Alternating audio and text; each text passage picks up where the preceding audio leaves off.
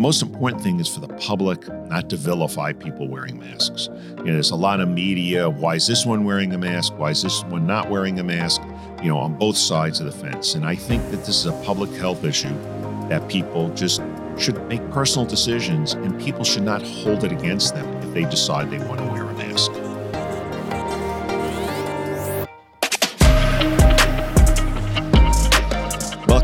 20 Minute Health Talk, where some of the brightest minds in healthcare help us break down the latest news and developments. I'm your host, Rob Hoyle, and today our special guest is Dr. Mark Jarrett. He's the Chief Quality Officer and Deputy Chief Medical Officer for Northwell Health. We're here, we're talking, we're not wearing masks. Uh, when we're recording this podcast right now, this is the first day that New York State said we can ditch the masks. Is it too soon? There are some questions whether the CDC has acted a little too quickly. Uh, we're comfortable in here today not wearing masks because we're still socially distanced. We know that the ventilation in this room, because it's in a uh, facility of Northwell, is adequate. And we, all three of us in this room, are vaccinated. So it does meet the criteria. However, uh, there are still some concerns about opening up too soon. Not that most people will be safe, but there can be some potential problems uh, at this point, especially because not everybody has been vaccinated. Right, but if you are vaccinated, you had you've gone through the vaccinations. It's your past your two weeks since your last shot, or if you got the two shots, or if you got the Johnson Johnson, whatever it is, you should feel relatively safe. I think you should feel relatively safe. Uh, but it's not complete safety. And that's what people have to realize. And that's why people have to make personal decisions about where they will wear a mask and where they may not wear a mask. Clearly, if they're in with their family uh, or friends that they know are vaccinated, uh, they can feel comfortable not wearing a mask. However, we don't know who in the public has been vaccinated and who has not. Uh, and therefore, when you're in public settings, uh, especially if you're older or have medical conditions that put you at a higher risk, you may decide to still continue to wear a mask. I believe a lot of people will continue to wear masks. I, I live in Manhattan, and last night, walking my dog, almost everybody was wearing their mask. And it wasn't because uh, the governor said it, you know, can't start till today. I think people are still, especially in areas that are hard hit like New York, are a little uncomfortable. And I think masks are going to be with us for a while. Yeah, I think that the the guidelines say now too that we can go mask free, but when we're in areas like when we're on mass transportation, right, or we're in hospitals, we should still wear the masks. Yes, hospitals still need to follow the tighter rules. Uh, any healthcare facility, this includes uh, nursing homes, other facilities, and the reason why is that we cannot afford people who are already high risk to perhaps be exposed to somebody. Uh, so we all need to protect each other and in healthcare facilities still maintain that higher level of wearing masks. Did this new update surprise you? And what is the reaction for you and your colleagues in the medical field? So the new update from the CDC was surprising. Nobody expected it to come out, quite frankly. Obviously, some people knew about it, but most of us didn't. Uh, there has been some controversy in the uh, medical field. Uh, there are some very prominent people who say this is about time. It's good to do. Um, you know, it's very low risk, and I don't disagree on their scientific basis. On the other hand, there are other people, very prominent, who say this may have been a little premature. That, you know, if we'd gone a little longer, we might have been able to get to the same point and not risk having another flare up of the disease such that we have to lock things down again, which would really be psychologically very damaging to everybody in the country. Uh, so I'm sure it was a difficult decision for the CDC. I don't think they made it willy nilly. I think they used scientific uh, evidence the best they could. And what it comes down to is a judgment call, which much of medicine often is. It's a judgment call. And only time will tell us whether, you know, and hopefully we'll be lucky and it will be the right judgment call. Uh, but I think we have to keep our eye on the ball. We have to monitor the numbers, patterns, the variants that are here in our communities so that we can quickly not have to maybe go to lockdown, uh, but certainly maybe pull back a little bit if it's necessary. Europe's had to do that a couple of times already. Uh, they opened up, uh, you know, last summer, everything, and then they had to clamp down again completely. United States, we've been just kind of following a curve going down in terms of lockdown, you know, doing slowly taking things away, and very rarely having to redo that.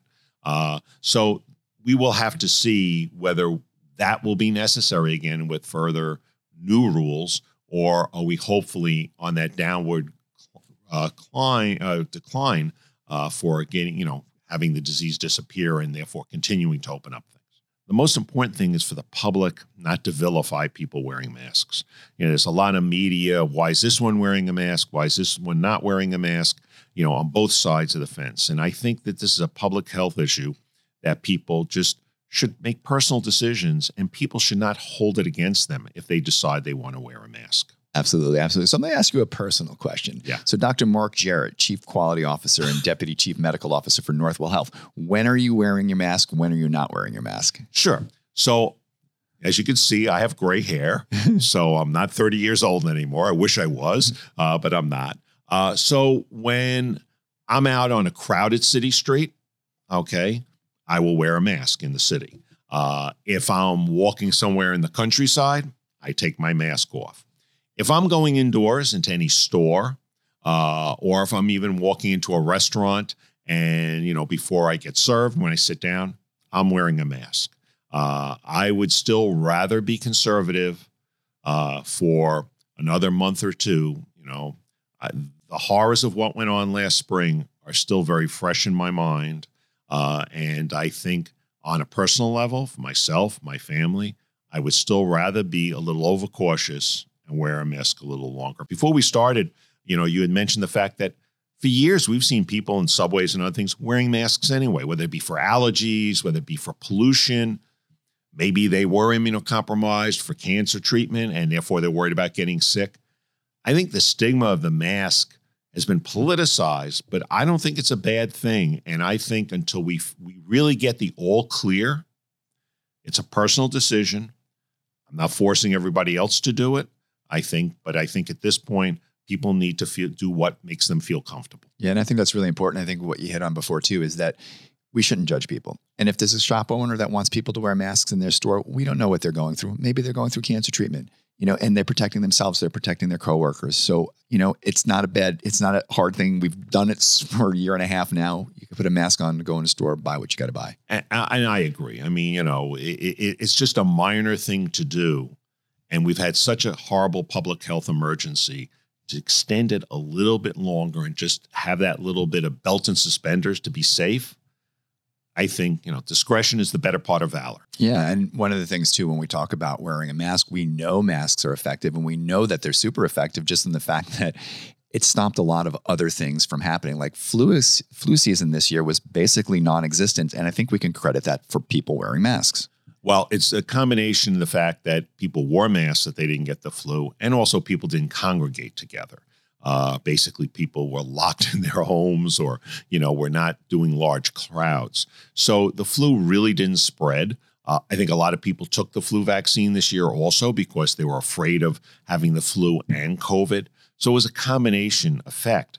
However, I think we need to learn from this in a you know in a public health way that during the flu season, it may be worth in large areas being on mass transit, riding the subway.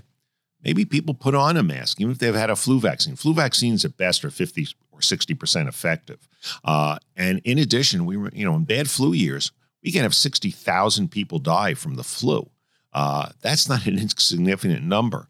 Uh, and therefore, probably we may need to rethink how we do things in the future. That would probably wane over the years, uh, but at least for the next several years, that may prove to be an effective way of preventing the spread of many common infectious diseases. Right. And I think what you said is, you know, so true. Like we shouldn't judge people and we shouldn't, you know, this it became a little politicized, the mask and everything else, but we shouldn't judge people because we don't know what people are going through. We don't know if somebody on the train is wearing a mask because maybe they're having some treatment or maybe they have a cold and they don't want to, they're just being courteous to their fellow riders that they don't want to pass on their common cold to somebody. And, and again, if they are a little bit higher risk, you know, if a vaccine is 95% effective, it means 5% still can get sick. Maybe they won't get very sick. Maybe, you know, they're not going to die, but they're still going to get sick. And we don't know what the long term effects of COVID are. Uh, there's a lot of literature now that shows even in younger people, COVID has had some impact on their lives, uh, which is well persisting for months after they got the disease. Uh, you know, there may be fatigue. Some people complain about brain fog, uh, other things. And we're evaluating how much impact this really had. But it's a new virus. We don't know. If we go back to the polio days, many people who were adults in their 50s and 60s about 20 years ago who had polio when they were young developed something called post polio syndrome, where they actually got weakness of uh, muscles because their nerves, the nerve cells, were damaged by polio, but didn't show up for 40 or 50 years. We don't know what the impact of this virus is long term. So, therefore, it's probably best to try and not get it and use vaccines to give you your protection. Yeah. So I think one of the big questions too that people have is that like if they're vaccinated, right? So if somebody who's vaccinated and they come in contact with somebody who has COVID, can they then pass COVID to somebody else and never like feel any effects of it? We really don't know the ability to transmit if you've been vaccinated. Certainly in people who are perhaps immunocompromised might more easily, uh, like a transplant patient, colonize the virus and be able to spread it. We don't think it spreads that easily. I think the big concern is uh, if you're vaccinated, but you're that small percentage where the vaccine is not fully effective, coming in contact with somebody might get you sick. Uh, and again, you want to avoid that if you can. Uh, and and once we achieve that issue of herd immunity, which is really kind of critical, then the virus doesn't spread around so much that it becomes very unlikely even that 5% will ever get the disease. The reason that you know, measles vaccine works, it's not 100% effective. It's because if everybody takes the measles shot, the virus just doesn't live in the community. And even if you're in that small percentage that didn't respond well to the shot, you're not going to get sick from the measles. It's the same thing with COVID. And that's why getting the whole general population vaccinated is critical. The other thing is that there are these variants. And if everybody's protected, it's unlikely these variants can really grow up, so to speak, or spread in the United States or in any other country. Uh, and if we can therefore get everybody vaccinated, which is really the key, then this disease will slowly disappear over the next couple of years. Yeah. Do you think these new guidelines will will will kind of put more pressure on people who are kind of you know that have that hesitancy to go out and get the the vaccine? I unfortunately do not believe that that's what occur. I think it will do the opposite, and that's my main concern about the, the sudden, unexpected loosening of the rules. Uh, we do not have vaccine passports. Um, you know, they're going to be done by private companies, maybe by states. You know, Empire State Pass is a very good thing. You can download the app if you've been immunized in New York and prove that you get got immunized. But now this is basically saying anybody who has not been vaccinated it's the honor system. Uh, you know, that may work in the 75 year olds who have, you know who will do it. Young people, and I'm not pointing fingers, will tend, you know, they tended to break the rules all during this. Uh, if you look at pictures of spring break or anything like that, I do not believe everybody, especially those who are against the government telling them to take a vaccine, I believe they will just use this as an excuse to take off their masks and walk around like normal and not bother getting a vaccine. Uh, colleges, uh, many colleges are requiring it. I think that's the stick that will force a lot of people to get their younger people vaccinated. And that will help slow down the spread of COVID, which still continues in the United States. I mean, we still have 40,000 new cases a day. I mean, that's that's not a small number of people. Uh, and even though most don't get very sick, because the older people have been vaccinated, what we see in our ICU and what we see in ICUs around the country now are all younger people. And that's a little frightening. It's not the same numbers, obviously, it's a much lower number. Uh, but even one should be avoidable if we could. Yeah, so you think maybe it was a little bit too soon for the CDC to, to relax these guidelines, but what is their reasoning for doing it? Well, the CDC's reasoning uh, was based on the fact that the vaccine the vaccines are extremely effective. Uh, we are not seeing very many people get sick who've been in the breakthrough cases with vaccines, uh, and they were recognizing the fact that people are just getting tired of wearing masks. Uh, you know, in New York, we're very used to it. Uh, I went down to Florida to visit a relative we hadn't seen in 14 months uh, about three weeks ago And in Florida, a lot of people don't wear masks all the time. So the country's kind of a mixed bag. And I think that they felt that that was a better way to accommodate people who were, you know, railing against masks all the time. They felt it would be a safe way to do it. There's also the issue of getting businesses back up and running and letting things open up. Uh, there's a psychological issue, but there's a reality of a business reality. And we have to recognize that we need to keep our economy going. Uh, and people need to start getting back to doing normal things. I think that was their rationale. Um, I think the suddenness of it, the fact that it was unexpected, and the fact that we still have a significant number of people who are not vaccinated is why I'm concerned. And the fact that there is still widespread um, disease in other countries like India, uh, many other countries, there are countries in Africa. Uh, Canada's only got 4% of the population has been vaccinated. I mean, uh, it, you know, there is still a lot of things going on. We are a global world. Uh, we can ban people coming from India, but that doesn't mean the person from India didn't go to another country, infect somebody with that variant who now comes to the United States. Uh, so we have to be careful. And I think they were a little too far out on their skis doing this. That's just my personal sure. opinion. Uh, I think they should have waited at least another month. You know, we're getting a million to almost 2 million people vaccinated a day. Another 30 days later, it would have been quite frankly, a, you know, a higher percentage of people vaccinated in the United States. Children are starting to be done, who may be somewhat of the reservoir that's left. So I think, as much as they wanted to make the public comfortable, I think it was not that it was scientifically wrong, but I don't think that it was a good strategy for where things are going in, in the United States yet. Um, but, you know, only time will tell. If we're lucky and the Indian variant stays away and more people get vaccinated, in retrospect, it may be a very good decision. What I worry about is we've gone so far in the last 14, 15 months with all these protections and doing all these things. To wait another month or two is a burden on people. But I think that burden is l- less risky than kind of the way they've gone. You know, they've allowing allowing people outdoors to unmask. I think was very was a great idea because outdoors you're pretty safe. Uh, you know, the ventilation is fine, especially the nice weather. Sun kills the virus. All these things work. It's the indoor spaces that has us all concerned. And also, you're going to have, you know, some stores are still going to mandate masks. Some stores won't mandate masks. So now people are forced to make the decision do they want to be the only one in the store wearing the mask because they're uncomfortable?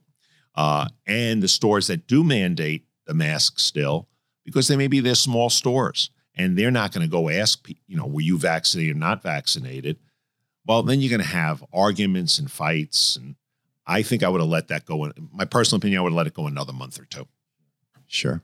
Well, we're almost uh, at the end of our time here on 20 Minute Health Talk. And I just want to, I always like to end on a positive note. So I just want to ask you what gives you hope? What gives you optimism going forward? What gives me optimism going forward is, you know, the CDC was able to make the statement they did uh, about dropping the masks. Uh, the disease uh, numbers are going dramatically down. Uh, I know yesterday in Texas, they didn't have a single death from COVID. I think that that really is a great statement. Uh, I think the rollout in the United States uh, has been great. And probably the best thing of all is that modern science has produced these vaccines in record time and manufactured them, something that in my lifetime I would have never conceived of. Uh, and it talks about a revolution in medicine because these techniques can be used for other diseases, not only infectious diseases, and the ability to turn on a dime and produce things like this and really improve the health of millions of people uh, is really something phenomenal. And I think we have to be really thankful that our technology has reached that point rather than the disease having to burn itself through our communities and kill hundreds of thousands more. Dr. Jarrett, always a pleasure having you on 20 Minute Health Talk. Thank you so much for joining us today. And for you, the listener, thank you so much for tuning in. Have a great week and stay safe. Get more expert insight from some of the leading voices in healthcare today. Subscribe to 20 Minute Health Talk on Podbean, Pandora, Spotify, iTunes, and wherever you get your podcasts.